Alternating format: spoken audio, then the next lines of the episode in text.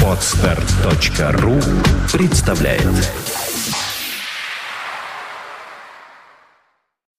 Медиапроект «Первое слово РФ» представляет подкаст Apple Mania. Новости яблочного фронта. Здравствуйте, дорогие яблочники! В эм пэ три эфире сто тридцать второй выпуск нашего новостного аудиодайджеста. Как всегда, самое интересное из мира Apple у нас. Сегодня в выпуске. двенадцатого сентября день презентации Apple. Apple может обновить наушники. NanoSIM скоро будут доступны в эм тэ эс и Мегафон. эн эф си так и не появится в начинке айфон пять. Apple работает над новым музыкальным сервисом. Яблочная компания потребляет шестьдесят пять процентов веб-трафика.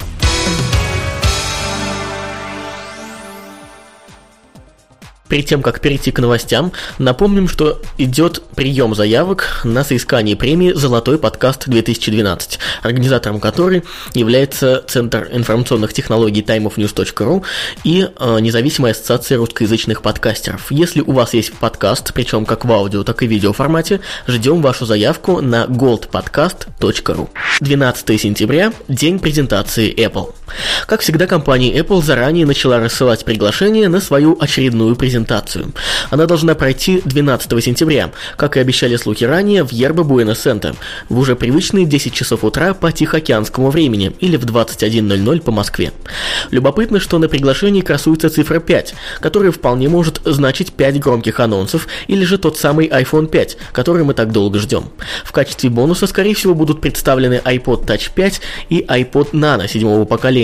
Влад, как и всегда, будет вести твит-трансляцию из презентации, к которой вы сможете присоединиться, просто подписавшись на него в Твиттере собака Филатов Влад. Ссылку найдете в шоу-нотах. Apple может обновить наушники. Компания Apple, как оказалось, вполне может обновить наушники, которые идут в комплекте с некоторыми из их устройств. Один из вьетнамских ресурсов выложил на своих страницах видео, сейчас оно уже удалено с YouTube, демонстрирующее наушники во всей красе. Произведены они на одной из фабрик Foxconn во Вьетнаме. Дизайн, как всегда, минималистичный, однако форм-фактор тоже изменился до неузнаваемости. За счет этого наушники меньше выступают из ушей и доставляют дискомфорта, что явно будет многим по душе, так как нынешний вариант давно устарел. NanoSIM скоро будут доступны в эм тэ эс и Мегафон. РИА Новости на своих страницах сообщили о полученной от представителей двух крупных российских операторов информации по поводу ввода в эксплуатацию нового стандарта сим-карт NanoSIM. Как оказалось, эм тэ эс и Мегафон уже получили пробную партию и сейчас проводят заключительные тесты по ее вводу в массовый оборот. Таким образом, к российскому старту нового поколения iPhone, в котором предположительно и будет использоваться NanoSIM, все будет готово. Поставщиков NanoSIM операторы не раскрывают. эн эф си так и не нашли в начинке айфон пять. Компания Apple, похоже, так и не интегрирует эн эф си в свой новый iPhone. Тому свидетельствует изыскание от западных журналистов. В очередной раз они ковырялись в утекших запчастях айфон пять и успешно определили назначение ранее непонятной для всех закрытой планки на фронтальной части гаджета. Как оказалось, та самая заслонка скрывала камеру FaceTime и динамик. Также в ней будет расположен датчик приближения к лицу, который хорошо известен по прошлым поколениям яблочного телефона. Возможно, данные утечки являются старыми прототипами нового iPhone, и в релизной версии чип все-таки будет. Однако шансов сейчас остается все меньше и меньше. Ждем двенадцатого сентября. Apple работает над новым музыкальным сервисом. В свете скорой презентации Apple, которая, как мы уже сказали, назначена на двенадцатое число, появляется все больше слухов. Издание The Wall Street Journal сообщает, что Apple на данный момент работает над новым музыкальным сервисом, который функционирует по принципу Pandora или Spotify. По слухам, на данный момент Apple ведет переговоры с музыкальными компаниями для получения прав на радиовещание.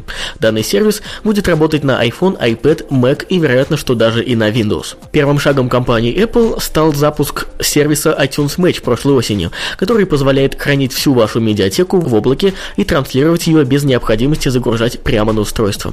Сообщается, что сервис, о котором ходят слухи, будет бесплатным и появится в ближайшие месяцы. Apple потребляет шестьдесят пять процентов веб-трафика. По данным Читика, устройства Apple в настоящее время потребляют более половины всего мобильного интернет-трафика США и Канады. В августе две тысячи двенадцатого года доля потребления интернет-трафика мобильными устройствами Apple выросла с шестьдесят три целых семьдесят пять сотых процента до шестьдесят пять целых три сотых процента. Устройства остальных производителей остаются далеко позади. Вторым в рейтинге идет компания Samsung со своими незначительными двенадцать целых сорок семь сотых процента. Устройства других производителей еще меньше – семь целых восемьдесят четыре сотых, пять целых шестьдесят две сотых и менее.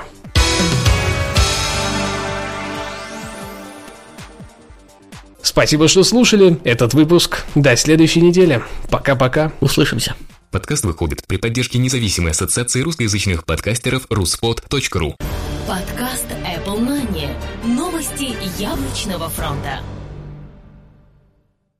Скачать другие выпуски подкаста вы можете на podster.ru.